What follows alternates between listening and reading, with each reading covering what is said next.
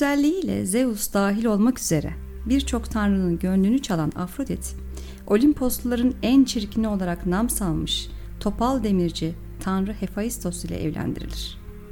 Fakat güzellik ve aşkın tanrıçası Afrodit, Hephaistos'la evliyken gönlünü savaş tanrısı Ares'e kaptırır. Ares, Afrodit'e verdiği değerli hediyelerle onun kalbini çalmayı başarmıştır. Fakat bu beraberliğin Olimpos'ta hoş karşılanması mümkün değildir. Bu nedenle aşklarını gizli yaşarlar.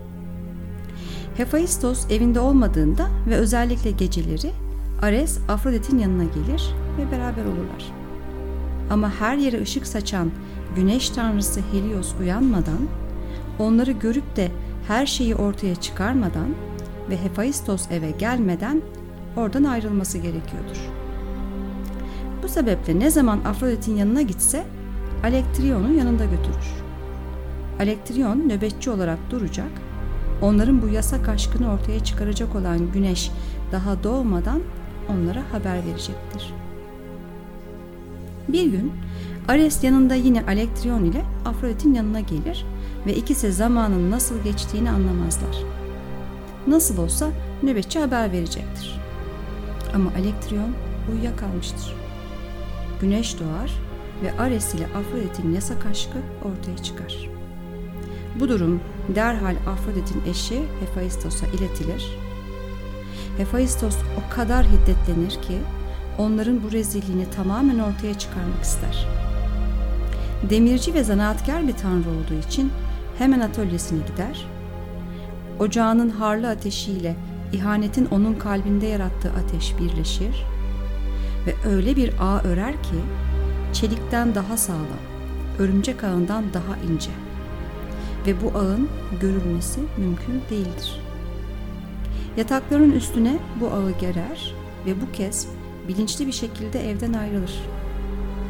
Hephaistos'un evden ayrılmasından bir süre sonra Ares hemen Afrodit'in yanına gelir. Yatağa girerler ve o sırada Hephaistos'un hazırlamış olduğu ağ üzerlerine düşer. Bu tanrısal ağdan kurtulmaları mümkün değildir. O sırada Hephaistos geri gelir ve suçüstü yakaladığı eşi Afrodit ve sevgilisi Ares'i tanrılara ve tanrıçalara göstermek ister. Çünkü onları rezil etmek ister. Bütün tanrılar gelir ve onları ağ içinde gördüklerinde kahkahalar atarak dalga geçmeye başlarlar. Bir süre sonra onların yeterince rezil olduğunu düşününce Hephaistos diğer tanrıların da isteğiyle onları salar. Utançlarından ortadan kaybolurlar. Ancak Ares çok öfkelidir. Çünkü kendisinin nöbetçi olarak bıraktığı Alektrion'un görevini unutup uyuduğunu anlamıştır. Uyuyakalıp güneşin doğuşunu haber veremeyen Alektrion'u bir horoza çevirir ve hayatı boyunca her sabah güneşin doğduğunun haberini vermek için ötmekle görevlendirir. Hoş geldin Ela. Hoş bulduk Sibel. Bir arkadaşımın başına gelmişti podcast serimizin yeni bölümünde. Ela Kök'le birlikteyiz. Kendisi psikolog ve psikoterapist. Ve biz e, bugün e, Afrodit ve Ares'in yasak aşkı üzerinden pek çok şey konuşacağız. Evet. Nereden başlayacağız sence? Nereden istersen. Bana ilk e, daha bu e, mite baktığımda ilk gelen şey bu kadar zıtlıkların bir arada olmasıydı. Hı hı, hı. Çünkü bir tarafta böyle çok güzel, kusursuz, güzel bir kadın var. Diğer tarafta da kusurlu, topal, çok da çirkin olarak bilinen bir adam var. O hı hı. adam derken o da bir tanrı. Yani bir şekilde evlendiriliyorlar. Ee, sen de aslında bu soruyu merak etmiştin değil mi? İlk bana bunu sormuştun. Ya nasıl evleniyorlar bunlar? Aşk mı bu? Evet. Bu kadar e, orada herkesin gözü Afrodit'teyken neden e, kusurlu olan bir e, tanrı ile evlendirildi? Bu bir ceza mıydı yoksa e, Hephaistos'a verilen bir ödül müydü Afrodit? Bunu evet. anlamak istedim aslında. Evet. Bence o zaman tam e, mitin zıt, zıtlıklarından bakarsak evet. e, birine ceza birine ödül gerçekten. Hı hı. E, ve e, Hephaistos aslında şöyle bilinen bir tanrı. Çok yetenekli. Daha yeteneği işte demirci ustası ama sadece demir dövmek değil, demiri gerçekten bir şeye dönüştürmek. Hatta sihirli şeylere dönüştürmek. hareket eden makinelere işte ve tüm tanrı ve tanrıçaların aletlerine işte bildiğimiz işte Hermes'in kaskından Eros'un ok ve yayından bildiğimiz bütün aksesuarlar onun yani elinden. o tarihteki o bütün o ikonik şeyler onun elinden çıkmış. Evet. Çok çok yetenekli bir tanrı aslında. Çok yetenekli ve o yüzden de sanırım bir kayırılma ve ona da bir ödüllendirme var. Ama Afrodit açısından, Afrodit açısından bakarsak bu bir ceza olabilir. Çünkü Afrodit işte Adonis gibi çok yakışıklı ya da Ares gibi çok güçlü adamlara aşık oluyor. Hı hı. Bu hikayede de olduğu bu gibi. hikayede olduğu gibi. Evet. Şimdi biz e, hani bu hikayeye bakınca hani dümdüz bakınca işte aşk, entrika, ihanet falan diye baktık. Ama aslında hikayenin duygusu ne olabilir dediğimizde ne çıkıyor? Hangi duygu çok önde çıkıyor? Ben e, evet ilk okuduğumuzda bu bir aldatma, basit bir aldatma hikayesi gibi e, geliyor kulağa. E, işte kocasını sevmeyen bir kadın işte cazip başka bir e, adamla bir beraber oluyor. Bu ortaya çıkıyor falan ama hepsinin hikayesinin e, detayına indikçe hem Hephaistos'un hem e, Ares'in hem e, Afrodit'in biraz böyle aslında nasıl bir e, duygu hali içerisinde olduklarını e, anlamaya çalıştığımızda hepsini e, hepsine yaklaştığımız bir yer bulabiliyoruz aslında. Kesişme Ama noktası. Bir kesişme noktaları mutlaka ki var gibi. Ama bir yandan da hikayenin e, başı da e, sonu da hep sanki utançla bitiyor. Utanç. Yani hikayenin genelinde bir utanç duygusunun çok hakimiyeti e, söz konusu. Bütün tanrıların önünde rezil etme amacı taşıması. Hephaistos'un e, neden böyle bir çabaya giriyor oluşu, aslında birçok gücü olmasına rağmen onları yok etmek, onlara başka türlü zarar vermek, onların canına kıymak gibi.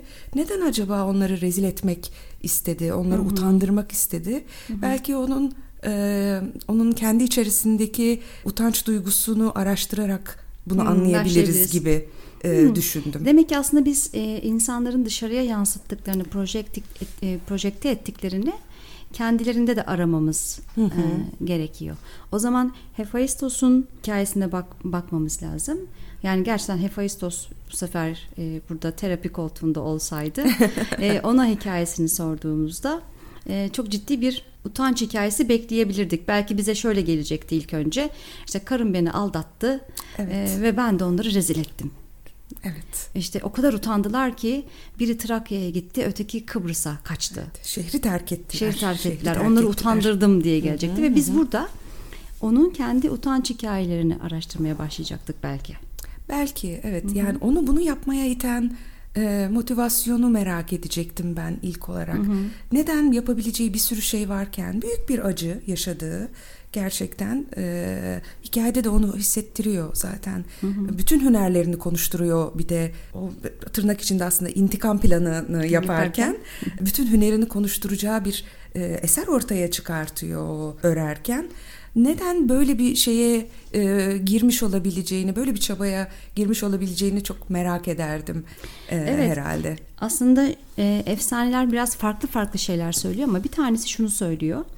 Sakat doğmuş ve annesi Hera ki Hera ne kadar güç ve işte bütün bu hani kusursuzluk üzerinde de üzerine de çok e, şey bir tanrıça, önemli bir tanrıça. Bunları önemseyen bir tanrıça. Annesi olarak bundan utanmış. Yani Tanrılığa ve e, tanrıların katına yakışmayan evet e, bir kusur hali değil mi? sakat, Sakat ve çirkin olması ve çirkin ve olması. çirkin olması. O kadar utanmış ki onu Olimpos'tan aşağı fırlatmış. Hmm. Ve onu Nereidler ve Tetis periler büyütmüş onu aşağıya atınca. Ve aşağı attığında da aslında bir başka hikayede de işte onu Zeus atıyor başka bir nedenle. Orada sakat kalıyor ama burada sakat doğduğu için annesi ondan utanıyor ve Olimpos'tan şefkat göstermiyor ona. Ve gidip başkaları tanımadığı ki- kişiler ona şefkat gösterip büyütüyor. Ve o günden sonra da annesiyle araları hiç iyi değil ve hiç birbirlerini sevmiyorlar. Ve şefkat yani utandırılmak konusu olunca şefkat ortadan kalkıyor demek hikayeye baktığımızda da.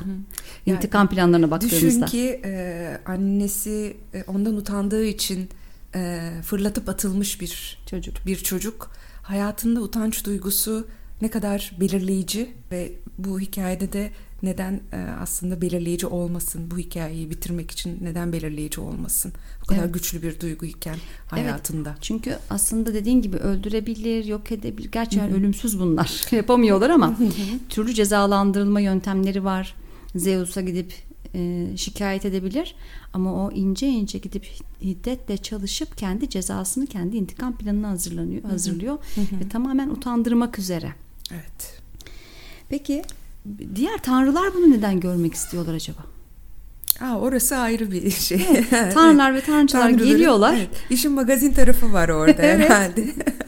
Yani orada Afrodit ve ım, Ares çok özel bir durumdayken ve üç kişilik özel bir durum varken orada e, o davete de icabet ediyorlar ve gelip izliyorlar.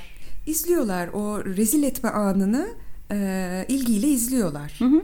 Bunu insani olarak nereye bağlayabiliriz? Şimdi bunlar tanrılar katında böyle ya. Ve biz aslında ben bu e, podcastlerde yola çıkarken, bu seride yola çıkarken şunu düşünmüştüm. Evet bu mitolojideki tanrı tanrıçıların hikayeleri ama e, bu dünyadaki insanların hikayelerinden hiçbir farkı yok. E, o zaman e, bu dünyadaki insanların hikayeleriyle nasıl birleştirebiliriz? Bu tanrı ve tanrıçalar niye merak edip geldiler? Neyi görmek istiyorlardı? Dertleri neydi sence? Ya insanoğlunun bir e, görme, e, gizli olanı anlama, gizli olanı merak etme çabası var. Yani en en basit şeyiyle aslında hepimiz röntgenciyiz bir yerde. Bir yerde birilerini, bir şeyleri, gizli kalan bir şeyi görmeyi ve oradan bir oradan bir şeyler bulmayı e, istiyoruz. Bu bu çok çok farklı uçlara gidebilir. Bir yandan o röntgenlediğimiz o gördüğümüz kişinin içini gördüğümüz ya da yaşadığı şeyi, o duygusunu gördüğümüz kişinin e, Örneğin bu şeyde bu hikayede o, o utancı o rezil durumu yaşayan halde görüyor olmaları e, bir tarafta hem kendi içlerindeki o karanlık tarafın yansımasını başka insanda görüyor olmanın bir rahatlığı yani o onlar evet açığa çıktılar ama herkesin içinde bunu yapacak bir potansiyel, bir bunu yapacak bir arzu, herkesin içinde e, bunu ortaya dökecek bir e, bir kaynak var. Ama- Normalleştiriyor yani kendisini. Evet, kendi içindeki o karanlık tarafı normalleştirmenin bir yolu onları görebilmek. Diğer taraftan da görüp vahvahlamak ya da ayıplamak, yargılamak e, hali de bunu bu başka bir tür belki e, ifşa hali. Kendine iyi tarafını ifşa etmek hali gibi e, anlıyorum Ben bunu ne kadar da. ahlaklıyım Ben ve onlar ne iyiyim, kadar Onlar ahlaksız. ne kadar kötü. İyi olan taraftayım. Onlar kötü tarafta demenin de bir yolu. Hep böyle iyi olan tarafta kendimizi görmek isteriz. Hep böyle ayırırız, böleriz ya. Temiz olanı. Temiz olan da, iyi olan da, haklı olan da. Hep o tarafta kalmayı isteyen e, taraf sanki o tanrıların e, Olimpos'tan e, çıkıp hepsinin o rezilliğini merakla, ilgiyle e, izleme çabası diye düşünüyorum. Aslında o zaman e, bu çok popüler olan, çok reyting alan e, bütün o gündüz kuşağındaki bu tür hani e, programlar ben daha yeni maruz kaldım da e, oldukça travmatizeyim bu konuda. İlk Ben mecbur kalmaz. ilk defa dün izledim ben hepsini. Sabah öğle akşam e, dozları olarak ve şuna hayret ettim. Yani gerçekten insanın en tırnak içinde düşük hali, en e, rezil hali, en aşağılık hali orada var. Ve bunu izleyen çok büyük bir kitle var ve hiçbiri demez ki aslında ya ben de böyleyim. Herkes şunu söylüyor. Hay ne insanlar var ya. Neler yapıyorlar bak. Onlar ne kadar kötü. Ne kadar kötüler. Ne kadar yani aslında burada bir bölmeden bahsediyoruz değil mi? Evet. Yani kendi içimdeki kötüyü bölüp bir başkasına atmaktan ve rahatlamaktan. Oh yani ne kadar kötü insanlar var. Ben onlardan değilim. Ne kadar narsistik bir doyum çabası aslında değil mi? Yani? Evet. Ve aynı zamanda da işte ayırmak, Ayırmak. temizlemek, Hı hı. sürekli bir temizlemek. O yüzden inanılmaz reyting alıyorlar.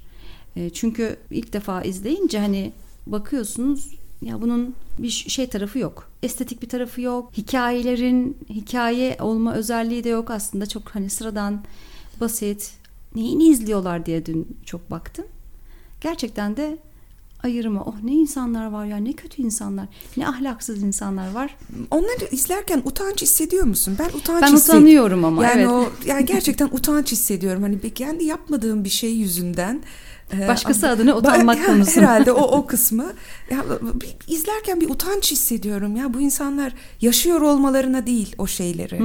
Ee, Oraya her şey çıkıp- insana dair. Yani her şey insan için ve her şey mümkün.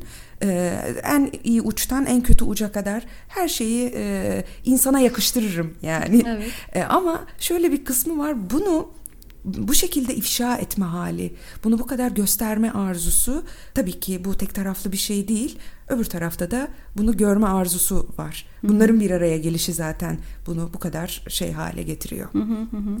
Yani evet dün izlediklerimde şöyle şeyler vardı. Aslında pek çok şey yapmış ve oraya çıktığında açığa çıkacak bunlar. Ve safça açığa çıktığında şaşırıp ve hala böyle inkar etme, utanma dediğin şey bu o inkarlarına dahil dair bir utanma içine giriyorsun orada. Kesinlikle, Başkalarına evet. dair e, utanma. Şimdi demek ki sadece insanlar arasında değil, tanrılar katında da Tanrılar böyleymiş. katında da evet hepsi, hepsi magazin peşindeymiş. Magazin peşindeymiş.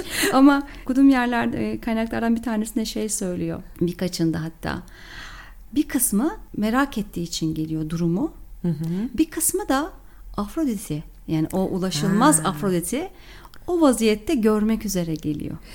Bu hangi vaziyet? Yani e, tırnak içinde rezil vaziyet mi? Yoksa e, şeyle Aslında- sevgilisiyle en özel anında Tabii. olduğu hal mi? Ha, şimdi görmek istediği o vaziyet aslında yine hazda dair bir şey. O şehvetli hali görmek istiyor. Evet. Ve bunu da kendisi yaşamadığı sürece başka bir şekilde göremez. Ulu orta göremeyeceği Hele bir ki şey. Afrodit'in. Yani göremeyeceği bir şey. Kendisi yaşayamıyorsa o zaman bunu görme şansı elde ettiği için de gelip orada görüp dalga geçebiliyor. Hani bir şey vardır ya e, bizde işte ulaşamadığı e, ciğere mundar demek. Reaksiyon formasyon dediğimiz şey. Aynen. Ee, ve bu bana bunu okum- okumak bana e, çok şey yaptı o yüzden hani güldürdü. Evet. Ya koskoca tanrılar yani ve tanrıçalar. Şey de çok ilginç. e, Helios. Helios. Yani güneş tanrısı. Ha, güneş evet Yani açığa çıkaran. açığa çıkaran. e, o zaman o- bu e, programlardaki sunucular diye bakalım. Sunucular, bütün o prodüksiyon ekibi, Tabii. hikayelerin peşine düşenler. Evet açığa çıkaran Evet. ve onu da böyle herkese ifşa eden e, Helioslar şu anda e, Her yerde. programların reytinglerinde yüksek paralar kazanan ve e, bilinen ünlü kişiler. Aynı zamanda da hemen gidip onu duyuran. Yani resmen medya aslında. Helios orada medya. Evet. O örtüyü kaldırıp gidip ilgili kişilere bildiren ve ifşa eden şey. E, Hephaistos bir taraftan baktığında aslında evet çok çirkin, topal, sakat bilmem ne ama bir taraftan da inanılmaz yetenekli bir adam.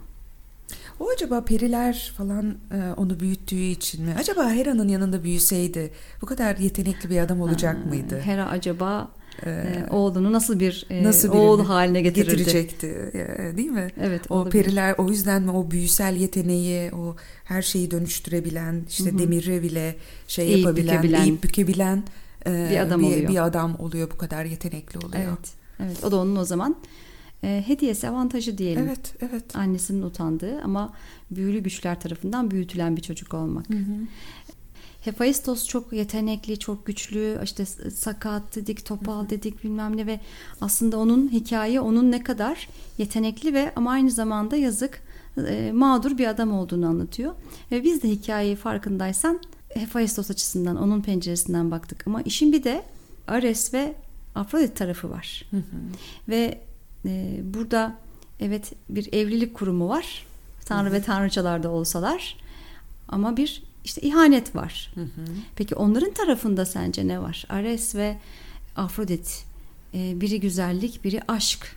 Burada yine herhalde ilk başta söylediğin o zıtlıklar yine karşımıza çıkıyor. Yani aşkla e, savaşın e, bir araya gelişi e, yine herhalde o bahsettiğin zıtlıklar Aşkın bir üzerinde- tarafı da savaş aslında. Savaş aslında yani aşk aynı zamanda o öfkeyi de o agresyonu da barındıran bir şey. Belki o yüzden bir araya gelişleri çok kolay Böyle bir tamlık ve... oluşturan bir şey. Tabii tabii tabii çok şey e, Ama- çok iyi bir birleşme gibi. Evet ama sence şimdi Ares evli bir kadını şimdi diyor ya hediyeleriyle ayarttı hikayede. Bir ayartma Ares'in derdi ne sence orada? Yani Ares zaten savaşçı. Ares ya savaşçı deyince benim aklıma ne geliyor nasıl bir çağrışım oluyor? diye düşündüğümde e, savaşçı bir yeri görür beğenir e, fetheder işgal eder e, oradan ganimetlerini toplar. Yani gerçek bir savaşçı budur öyle değil mi? Evet. ve e, sonuçta herkesin gözünde Afrodit'te herkes gibi e, ve orada Afrodit'i baştan çıkarmak istiyor. Orayı işgal etmek istiyor aslında. Fethetmek istiyor. Fethetmek istiyor. Orayı yıkmak istiyor. Orada bir e, bir ilişki, bir e, ev varsa o evi yıkmak üzere Afrodit'i baştan çıkartıyor. O Yine yıkıcılığının zaten- bir parçası aslında sanki. Bu aslında hani şey vardır ya savaşların gerekçelerinden. Onlar oraya hak etmiyor zaten. Orası Evet. bizim olmalı zaten. Evet evet zaten Hephaistos Afrodit'i hak etmiyor. Hak etmiyor zaten. Hak etmiyor zaten diyerek. Yani hak edecek biri varsa o da benim yani. Ee, ve onu elinden almak, onu e, ondan O- almak, onun da çalmak. bir çabası var herhalde değil mi? Hikayede öyle geçiyor. Hediyelerle vesaire baştan çıkartıyor. baştan çıkartıyor. Evet. Peki Afrodit açısından nasıl bakabiliriz? Afrodit bu arada Venüs diye de biliniyor. Ve Kronos e, babası Uranus'u e, işte parçalara ayırdığında e, babasının cinsel organını denize atıyor ve oradaki e, yok olurken köpüklerden Afrodit doğuyor ve bir deniz kabuğu içinde Afrodit karaya çıkıyor. Hatta böyle işte Afrodit'in doğuşu diye işte deniz kabuğu içinden Afrodit'i böyle resimledikleri olur sanat tarihinde tablolarda. Doğru mu anladım? Kronos bir dakika bir daha söyler misin onu? Kronos babasını hadım ediyor. Hadım ediyor. Afrodit'in babasını. Ee, Kendi, kendi baba- babasını. Kendi babasını. Ve sonra e, parçalarını böyle farklı yerlere atıyor. İşte e, toprağa düşen parçalardan başka şeyler çıkıyor. Çok çirkin şeyler çıkıyor. Ama suya attığı cinsel organından da Afrodit doğuyor. Yani e, Afrodit bütün bu güzelliğine Kronos'un babasının penisine mi borçlu? Evet. bunu, bunu mu Hikayenin anlıyoruz? böyle bir şeyi var. Yani hikayenin o güçlü erk erke dair güçlü tarafından suyun birleşmesiyle ortaya çıkan bir güzellik. Güzellik. güzelliğin Yani aslında simgesi. yine bir e, eril bir kaynaktan hani çok eril bir kaynağın ama suyla buluşması su e, şeydir dişil bir bir sembolü var? kaynaktır. Çin mito, Çin e, şeyinde de mitolojisinde de kadını e, atfedilen bir şeydir. Onun birleşiminden çok güzel ve kusursuz bir şey doğuyor. E, ve demek ki hani aşk tanrıçası denmiş ona. O aşktaki haz ve aşktaki o tutkuyu Haf- Hephaistos'ta bulamıyor. Çünkü Hephaistos gerçekten bütün tutkusunu da zanaatına aktarmış bir adam. Sabah evden çıkıyor, volkanının içine giriyor ve başlıyor demiri dövmeye, ateşle birlikte çalışmaya ve uzun süreler orada kalıp inanılmaz icatlar yapıyor. Ama evde bir aşk tanrıçası var. İhmal edilmiş, İhmal edilmiş bir kadın ihmal yani. edilmiş bir aşk tanrıçası e, nasıl e, doyuma ulaşır? Bir savaşçının onu fethetmesi. Fethetmesi, fethet, ki, onu fethedecek. Hani demiri dövebiliyor ama Afrodit'i fethedemiyor. Evet. Ve onu fethedebilecek işte evet gerçekten bir, Bir, savaşçı. savaşçı. Başka savaşçı figürleri de var mitolojide bildiğim kadarıyla ama Ares biraz daha e, biraz daha agresif olan e, savaşçı değil mi? Evet. Daha böyle düşüncesiz, daha bilmeden. Çünkü savaş evet birçok boyutu var savaşın. E, stratejik olmak da bir savaştır ya. Sanki böyle Ares'i okuduğum, duyduğum kadarıyla daha böyle bilmeden, daha körü körüne, daha o agresyonla saldıran bir savaşçı tarafı var. Roma şeyinde Mars'tır. E, Ares'in karşılığı Mars ve Mars da hep şey diye bilinir. Yani savaşlı ad- e, yıkıcı, Yıkıcı bir şey. yıkıcı olarak bilinir. E, güçlü ve yıkıcı. Evet her tarafından, her yönünden baktığımıza göre Bir, bir şey daha dikkatimi çekiyor bu hikayelerde, bu e, mitolojik hikayelerde. Hikayeler sence de hep e, hep bir kadın e, bir e, karakter oluyor. E, ya ortalığı karıştıran ya olayları bir noktaya getiren ama şöyle de bir taraf var ki e, hikayelerin asıl kahramanları e, hep sanki erkekler oluyor burada. Ha. Burada Güzel. Değil mi? Sanki burada da sadece böyle Hephaistos açısından ne var ne oldu ya da Ares'in tarafında ne var ne oldu ve şey Afrodit sanki burada zaten vardı ve oralarda bir yerdeydi. Hı. O zaten aşk için oradaydı. Geldi fethedildi. Geldi fethedildi utandırıldı. gitti utandırıldı. De, nereye Kıbrıs'a mı yollanmıştı Trakya mı gitmişti bir yerlere atıldı. Ee, sanki yeterince önemsenmemiş gibi. Öyle mi hikayelerin hepsinde? Ee, bunu Yunan mitolojisinde böyle olduğunu söyleyelim. Ha. Çünkü Yunan mitolojisi gerçekten eril e, ağırlıklı. Bunu Hı-hı. hatta pek çok şeyde özellikle Joseph Campbell bunu çok fazla e, vurguluyor. Batı mitolojisinin eril odaklı olduğu. E, çünkü mitolojik hikayeler işte Homeros anlatır, Hesiodos anlatır. Hı hı. Hani onlara onlardan gelen şeylerdir ve biraz eril yanlı anlatırlar. Hı hı. Ama hı. Doğu mitolojisi daha farklıdır.